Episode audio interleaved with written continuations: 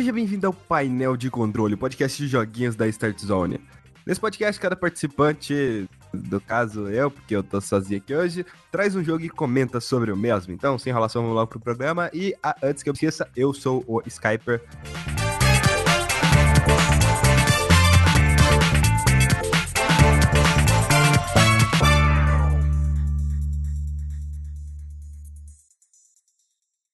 Na última semana, eu fiquei devendo uma coisa pra vocês que eu prometi. Quando eu prometo, eu cumpro. Na verdade, faz 2 semanas já. Que era que eu ia jogar Full Throttle. Só que não deu tempo de jogar semana passada, aí eu decidi, não vou trazer nenhum jogo. Eu fiz aquele leve migué assim de, olha, eu não vou trazer nenhum jogo, porque quando eu trazer vai ser o Full Throttle. E aí eu não vou acabar não quebrando a promessa. E eu joguei Full Throttle. E eu não gostei muito, não. Depois de fazer o Day of the Tentacle, a LucasArts viu o sucesso de Doom, né, toda aquela coisa do 3D, mesmo sendo um 3D simulado de Doom, e ela quis fazer um Adventure 3D. E, né, lá pega a equipe da galera que faz Adventure, vai lá e Tim Schaefer teve a ideia de fazer um Adventure focado na cultura dos motoqueiros. E aí que eles colocaram em prática. A história de Full Throttle é a seguinte: o fundador e o CEO da Corley Motors, ele foi morto. A culpa cai em cima do nosso protagonista, Ben, o líder da gangue Bullcats, gangue de motoqueiros. O seu objetivo é provar a própria inocência e revelar a verdade. Cara, a história, ela é legalzinha. O jogo, ele é curto, ele tem cerca de 2 horas. A história, ela é legal, assim, mas ela parece um filme... vamos pegar de nota de 0 a 5, um filme nota 3. 3/2, assim, sabe? Aí eu acho a história meio bosta, assim. Mesmo assim, é legal ver como existem motoqueiros em um mundo que ele é mais tecnológico. Ali naquele mundo existem carros que voam... existem naves que voam, e aí, mas não, o motoqueiro quer moto, estrada, e é isso aí, sabe? Isso é legal. Outra coisa que é legal também é o humor. O humor desse jogo, eu acho que ele funciona muito bem. Geralmente ele é um humor de quebra de expectativa. Você tá esperando alguma coisa, ele é outra coisa. Eu gosto desse estilo de humor, embora o que eu mais gosto é o humor sarcástico, o que tem um pouco nesse jogo também. No quesito geral de humor, funcionou pra mim. Eu dei uma risada bem boa nesse jogo. Mas o maior problema pra mim foi a gameplay, sem dúvida. Assim, primeiro de tudo que eu joguei a versão remaster, que a Double Fine me enviou na época do lançamento. Eu estou falando dele agora porque eu sou um pau no cu que demora pra comentar do jogo que as empresas me enviam. Desculpa. O que acontece? Nessa versão, você pode alterar entre o gráfico do antigo, que ele puxa mais pra um pixel art mesclando com 3D, e você pode alterar pro gráfico novo, que ele puxa mais a animação tradicional feita à mão e o 3D. Só que o 3D deu uma melhorada do outro, porque o 3D da versão antiga ficava meio pixelizado. Aqui, não, eles deram uma suavizada em todas as bordas, praticamente. Outra coisa nova que tem nessa versão é que você pode destacar os itens interativos, pelo menos eu acho que é nova. Não imagino que isso teria na versão antiga. Bom que você não fica naquele pixel hunt, né, tendo que caçar os lugares pra você interagir no cenário. Uma coisa meio bizarra. Eu não sei se isso, acho que é porque eu tô acostumado com os Adventure da Telltale, né, The Walking Dead, tipo, não sei nem se pode chamar isso de Adventure, mal tem puzzle naquela bagaça, mas é que eu não tô acostumado a ter sempre várias ações o tempo todo pra eu fazer. Aqui no caso você pode fazer uma ação com a boca, uma ação com os braços, uma ação com a perna. Geralmente com a perna você vai chutar alguma coisa, você pode pegar alguma coisa, e com a boca ele vai lamber alguma coisa, comer alguma coisa. E aí, todo item que eu olhava, eu falava, velho, eu vou colocar a interação da boca e ele, eu não vou lamber isso. Eu vou colocar a interação da mão, geralmente ele pegava alguma coisa, fazia alguma coisa, e vou colocar a interação do pé. Eu colocava as 3 interações pra saber no que dava. Isso me atrasou um pouco no jogo, e basicamente, velho, precisa disso não. No máximo a da mão e já vale. Se não der muito certo, se não acontecer nada demais, aí você tenta as outras e segue em frente. Eu acharia mais legal se fosse aquela coisa de você clica, mostra as opções, mas, né, tem que entender que é antigo e tal. 95, eu tô reclamando de um jogo de 95 que ele não segue padrões atuais, né? Babaca pra caralho. Eu não gosto dos puzzles desse jogo. Eu acho que a maioria deles não tem lógica alguma. Eu não quero falar como é a resolução do puzzle, mas tem um puzzle que você pega uma caixa de coelho. E aí você tem que colocar essa caixa de coelho em um lugar. Primeiro que eu não sabia nem que esse lugar existia, porque eu nunca tinha ido lá, o jogo nunca tinha me mostrado aquilo, nem sabia daquilo. E aí eu tinha que colocar a caixa, que tinha vários coelhos, né, num lugar, depois pegar cada um dos coelhos e depois ir soltando os coelhos um a um. Eu não tinha ideia do que fazer. Eu simplesmente travei. Vários momentos desse jogo eu simplesmente travei. Tá, e agora? O que eu faço? O jogo não me mostrava nada, sabe? Tem outro puzzle que é... não é bem um puzzle, que é um negócio de tentativa e erro, que você tem que ficar chutando uma parede. É tentativa e erro. Você chuta num canto, não vai, chuta no canto, não vai, chuta no canto, não vai, chuta no canto, não vai, até você chutar num lugar que vai abrir a porra da parede. Que abre uma passagem secreta na parede. Existe um negócio do projetor que também que é tentativa e erro, não tem como você saber. Não sei nem se você tiver experiência com projetor, quem sabe. Mas no meu caso, nada. E o final, cara, putz, velho, eu detesto quando um jogo coloca uma coisa no final que me faz tem um pouco de raiva dele, que me faz repetir tanto aquilo, que eu saio com o jogo com raiva, sabe? Saio com gosto ruim do jogo. Ori and the Blind Forest faz isso. Pra mim, o final daquele jogo é horrível.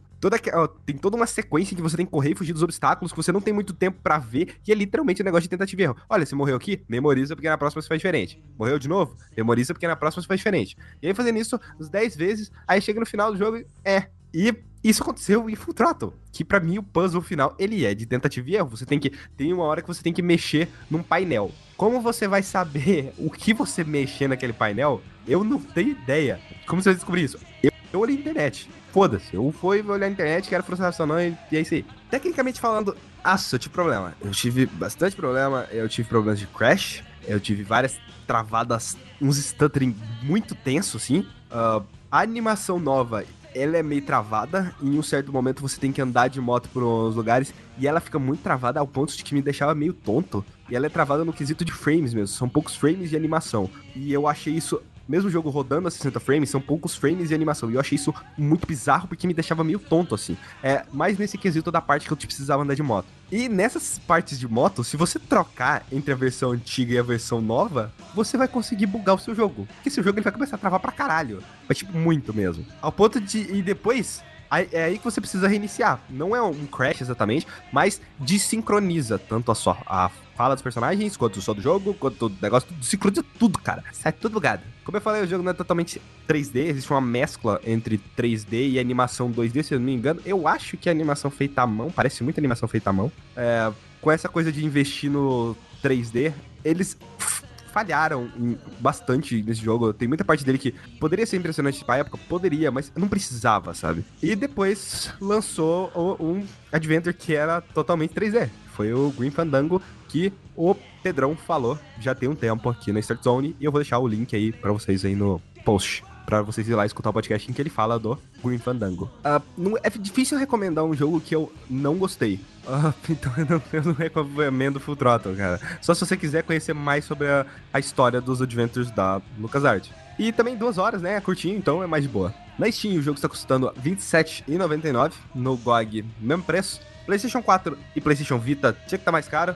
$45,90. E no iTunes está $3. Eu realmente não sei como se funciona bem o jogo no iOS. Eu joguei a versão de PC, mas sei lá, né? É a versão mais barata aí, se você quiser jogar Full Throttle Remastered. O segundo jogo que eu vou falar aqui hoje é Never Alone. Eu havia começado a jogar Never Alone há um bom tempo com uma amiga, só que ela não curtiu muito e acabou que a gente parou de jogar, e aí eu peguei ele um mês depois, mais ou menos assim, pra terminar, porque, né, é um jogo curtinho, cerca de 3 a 4 horas por aí, mas umas 5 horas assim, com a DLC. Ele foi desenvolvido pela Upper One Games em conjunto com a Cook Inlet Tribal Council, que é uma organização sem fins lucrativos que trabalha com grupos indígenas no Alasca. Vocês vão entender porque que essa informação é importante. O jogo é basicamente um documentário. Você vai jogando histórias do povo Iñupiat, não sei como pronuncia. E você vai meio que vendo toda aquela cultura, e quando você vai jogando, você vai chegar em alguns pontos em que você encontra a coruja, e essa coruja vai liberar um documentário mesmo no jogo. Aí que entra o problema, que foi o motivo da minha amiga não ter gostado muito desse jogo. Que liberou o documentário, é bom você assistir na hora. Então você vai ter uma pausa no seu gameplay pra assistir o documentário. Mas não pense que é 40 minutos de documentário. Não, são documentários curtinhos, 2 minutos. E toda hora você vai ter que dar essa pausa no seu gameplay pra você assistir. É um problema, mas não me afetou tanto, porque eu tava me interessando por aquelas histórias. Porque é uma tribo que eu realmente não conheço nada. Que é a galera do Alasca e tal. Então eu não entendo nada. Aí tem histórias lá, histórias trágicas, histórias felizes, tristes, histórias que você fala, como que esse cara saiu dessa situação? Meu Deus, cara, como que esse tipo de pessoa vive nesse lugar? Querendo ou não, é um lugar inóspito pro ser humano. Porra, gelo, né? Foda. Mas a história do jogo em si é assim. No caso, é uma lenda Iñupiat, uma historinha Iñupiat. O nome da lenda é Kunukaiuka, eu acho que é o nome. Kunuuksaayuka, eu acho que é esse nome. que é onde um membro do vilarejo parte para descobrir o motivo da nevasca muito forte. No caso, esse membro, a gente tem a Nuna, que é uma garotinha, e a Fox, que é uma raposa. Puta criatividade foda, né? E, obviamente, o objetivo delas é ir atrás para descobrir qual a fonte da nevasca. E, né, vários perigos aí vão acontecer aí no meio tempo. Eu gostei mais pela coisa da cultura deles mesmo. Eu não gostei muito do jogo em si, como um jogo. O jogo, ele é narrado... A garotinha e a raposa não falam nada. O jogo, ele é totalmente narrado na língua Iñupiat. Então, mas preocupa não que tem legenda em português. E o que eu acho mais interessante de tudo é a forma como esse povo vê a natureza, os animais e tudo. Eles se colocam não como se fossem mais importantes que a natureza e que os animais, e sim como se eles devem respeitar tudo que está acontecendo ali naquele meio e conviver junto com aquele ambiente, sem o destruir, sem o denegrir, diferente do que a gente faz, que a gente chega no lugar, olha, tá vendo essas árvores aí, derruba tudo que eu quero construir um prédio. Não, simplesmente, bora fazer um prédio em volta da árvore. Nem tanto, mas isso eu gostei bastante da cultura deles. E é o foco desse jogo, querendo ou não. Meio que toda aventura que você tem, ela é meio chata, ela é meio monótona. Você anda, pula e atira com meio que um negocinho de girar lá que a garotinha tem. Basicamente é isso a gameplay. E com a raposa você pode escalar em alguns lugares pra, né, pular... Pula pra uma parede, ela dá uma escaladinha assim, e aí você pula pra outra parede, fazer esse pulo entre paredes aí, que eu não sei o nome, deve ter nome pra isso. Se você não pausa a sua experiência ali com o jogo pra assistir o documentário, você não vai entender muita coisa que tá acontecendo, porque tem poucas cutscenes. O que eu acho legal é que as cutscenes, ela é feita em um estilo diferente, que é um estilo Iñupiat, e ela é cheia de simbolismos e tal, a forma com que a cutscene...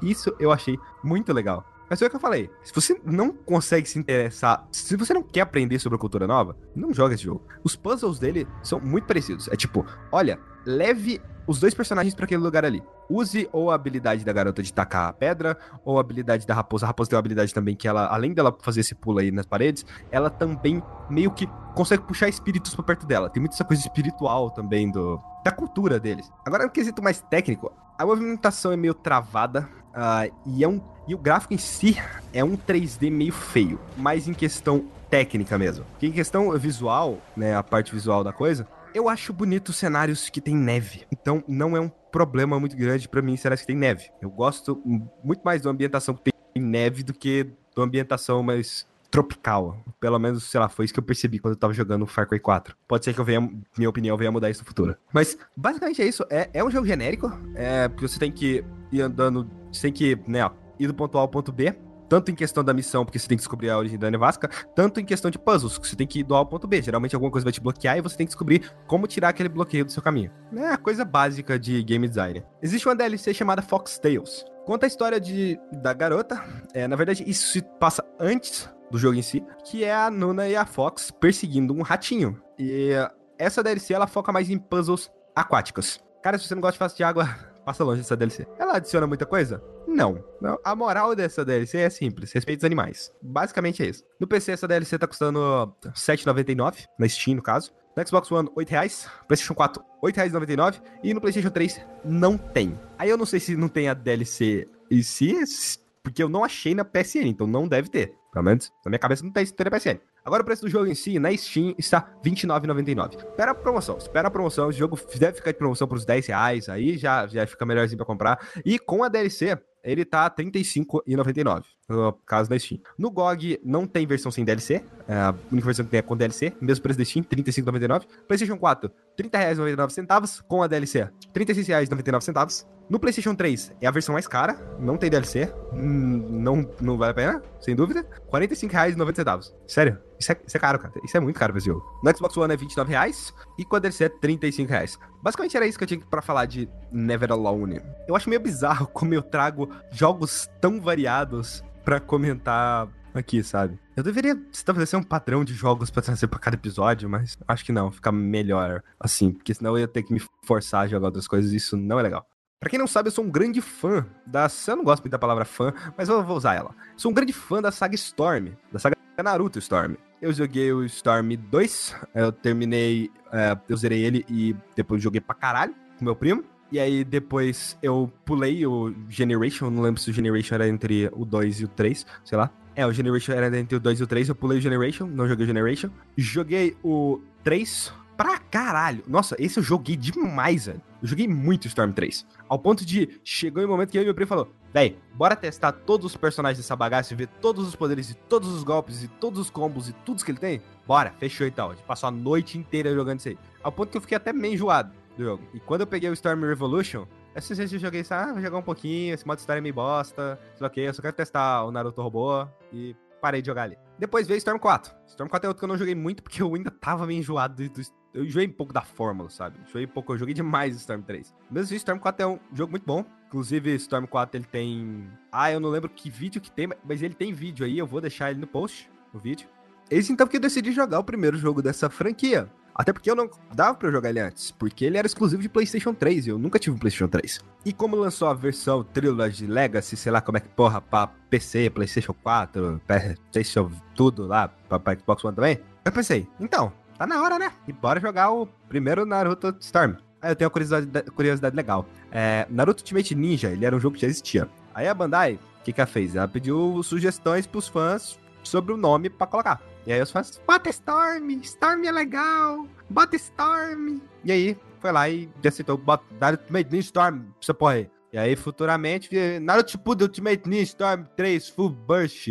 Tomar no cu, nome grande pra caralho. Naruto Storm era muito mais legal. Tá, esse jogo, os jogos do Naruto no geral, eles tendem a cobrir alguma parte da história do anime barra mangá. E esse jogo, ele cobre a história do Naruto clássico. Só que diferente dos outros jogos, não existe um modo história mesmo. Não existe uma narrativa, eles não contam assim. É simplesmente tem assim, ó, joga um texto na tela, lê o texto vai te dar o contexto do que tá acontecendo. Ah, é, o Naruto tava na floresta lá, pegando esse pergaminho louco. E aí Naruto encontrou o Orochimaru. Agora luta com o Orochimaru. Depois que a luta acaba, você provavelmente vai ter um minigame. Ah, é, Naruto pegou os pergaminhos. Agora Naruto precisa correr até correr aí pulando de árvore em árvore, até chegar lá na parte lá onde vai ter o exame de Chunin. Basicamente é isso. Outra coisa muito legal dos jogos do Naruto são os boss battles. Nesse jogo tem 4 boss battles. Gamabunta, Naruto vs Gamabunta, Naruto vs Gaara, Tsunade Jiraiya contra o Orochimaru e Naruto Sasuke naquelas. Não é muito boss battle não, mas naquelas. Na verdade não é uma boss battle não.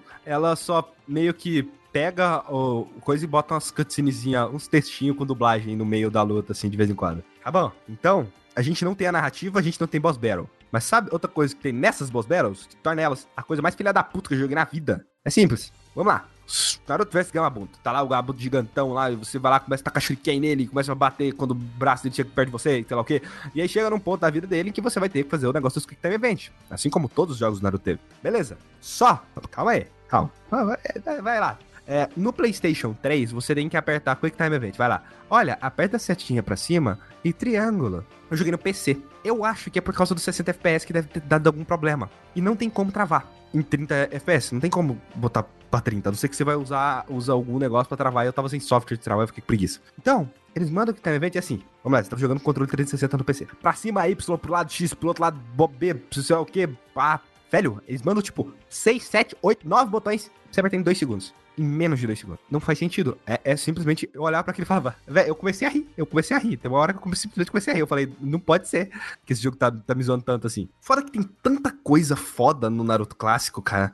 Cada luta do Exame Chunin poderia ser umas boss battle. Porque toda luta que tem ali no Exame Chunin é foda. Só que acaba sendo uma batalha normal. É como se, vai lá, pega o Storm 4, pega os personagens do clássico e vamos fazer todas as lutas que já tiveram no Naruto até aqui. E você vai ter lutas que não existem nesse jogo, que é tipo Zabuza. Zabuza foi a primeira missão importante que o time 7 teve. Não tem Zabuza, não tem Haku, pau do cu de sua bosta. Sabe outra coisa que me broxou pra caralho? Mas demais mesmo. É que você tem que cumprir missões secundárias pra ganhar XP. XP de missão, né? O XP Mission Experience lá. E seguir com a história.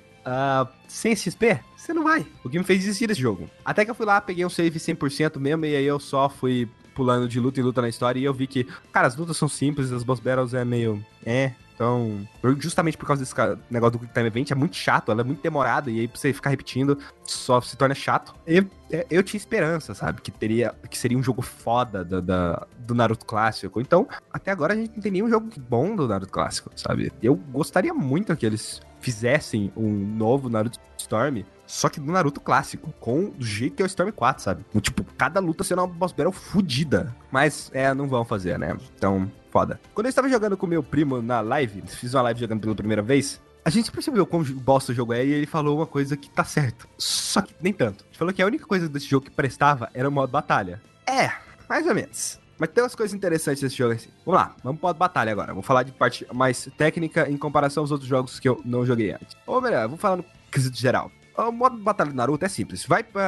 Fica apertando bola, vai fazer os combos. Se você colocar na loja pra baixo é um combo, pro lado é outro combo, pra cima é outro combo. Se você apertar o A, você vai pular. Se você apertar o A duas vezes, você vai pular e continuar pulando na arena meio que pra desviar-se do inimigo. Se você apertar o Y, você puxa o chakra. Se você apertar o X, ou no caso quadrado, você vai tacar shuriken. Se você apertar o Y e bola, você vai soltar o seu Ultimate Jutsu. Seu Ultimate Jutsu, que é tipo especial, assim, tipo, sei lá, bola de fogo do Sasuke. Se você apertar Y e A, você vai dar um dash pra cima do inimigo. Se você apertar Y e X, no quadrado, no caso, você vai lançar algum tipo de shuriken especial. Tipo, a Sakura mesmo, ela lança um papel bomba. Y bola é o seu... Não é Ultimate, é tipo o seu ataque mais especial que tem, sabe? Também tem o agarre, né? Se você defender... e apertar a bola, você faz um agarre no inimigo. E outra coisa que tem, que é muito importante nos outros jogos, que é o substitution, a substituição. Só que nesse jogo não existe uma barra de substituição. Nos outros jogos existe uma barra, vamos supor, 4 substituições. Se você usar as quatro, aí vai demorar mais pra recarregar, vai demorar bastante pra recarregar elas. E aí você fica meio fudeu no combate, porque se alguém me pegar num combo tira, é a coisa que mais tira vida, com exceção do ataque especial lá. E nesse jogo, a substituição, ela decide quando ela vai funcionar. Porque eu esmurrava o botão de defesa pra ir, não ia. Me esmurrava com gosto, sabe? Simplesmente não ia. Não tem a barra de substituição, não substitui, é pau no seu cu. Tem uma coisa interessante desse jogo, que tem no Storm 4, eu acho que só em um cenário do Storm 4, que é a batalha na parede. Só que ela é um tanto quanto bugada. Meio que você... Vamos supor que você tá dando soco no inimigo, você arremessa ele pra parede. Aí do nada aparece uma tela preta, assim, corta, vocês dois estão na parede lutando. É meio bizarro, porque você não arremessa ninguém, a pessoa fica presa na parede, sabe? Não faz muito sentido. Outra coisa que tem é o choque de poderes, cara, isso aqui é muito legal. Mas eu entendo porque não tem nos próximos jogos, mas é muito legal. Tipo, tá lá com o Naruto, faz Rasengan, carrega o Rasengan até o máximo. Tá lá com o Sasuke, faz Chidori, carrega o Chidori até o máximo. E aí os dois vai um pra cima do outro, faz um choque de poderes, começa a fazer aqueles efeitos foda na tela lá, você começa a destruir o seu botão B, sabe? Tô apertando, pra ver quem ganha. Eu acho legal, eu acho bem legal. Outra coisa também é que os especiaisões lá, fodões... Se você pegou no Storm 3, já era. Foi, só reza. Pra não tirar tanta vida sua assim. Storm 4, também. Storm 2, não me lembro porque faz muito tempo que eu joguei. Revelation, também. Aqui não. Aqui você tem... igual, é muito parecido com o do Playstation 2. Você aperta alguns botões que você pode cancelar o especial daquela pessoa. Meio bosta. Porque vai pegar quem tá mais familiarizado pelo controle. Como, no caso, eu tava jogando com meu primo e eu tava mais familiarizado com o controle, eu saía ganhando na história. Então, é uma coisa meio injusta, assim. Eu prefiro que você pegou, mérito seu. Vai lá, o oponente vai perder vida pra caralho. 3 barras de vidas diferentes do Storm 3, que é 2 barras de vida. O Storm 4, eu não me lembro dessa parte, cara. Preciso tanto que eu joguei muito mais Storm 3 que Storm 4. E outra coisa, que esse tipo de coisa você só repara se você joga pra caralho o jogo, é que tem ataque no chão. Na verdade, só uma rasteirinha, assim. Você aperta pra baixo, bola assim, dá um ataquezinho no chão. Ataquezinho no chão, né? Legal. Tecnicamente falando, o visual dele é muito parecido com os outros jogos. Ele é bem bonito o jogo. Ele não fica aquele 3D bizarro que é os jogos do One Piece. E ele fica... É visual do Naruto mesmo, sabe? Tá bem bonito o jogo. Só que, velho, puta que pariu, o jogo mal otimizado da porra. Cheio de stuttering toda hora. Então, no meu caso, né, joguei no PC, então... O foda é o Storm 4 rodar de boaça. E aí você vai ver o... Storm 1 e o negócio buga pra caralho. Agora vamos pra facada? Bora pra facada. Na Steam está R$71,91, cara. Sabe quanto tava o Storm 4 esses dias aí? Acho que tava uns 30, 40 conto. Compensa muito mais. PlayStation 4, R$61,50. Não, cara, não vale a pena, não. Xbox One tá R$100. Ai. Não tem nem como falar nada, cara.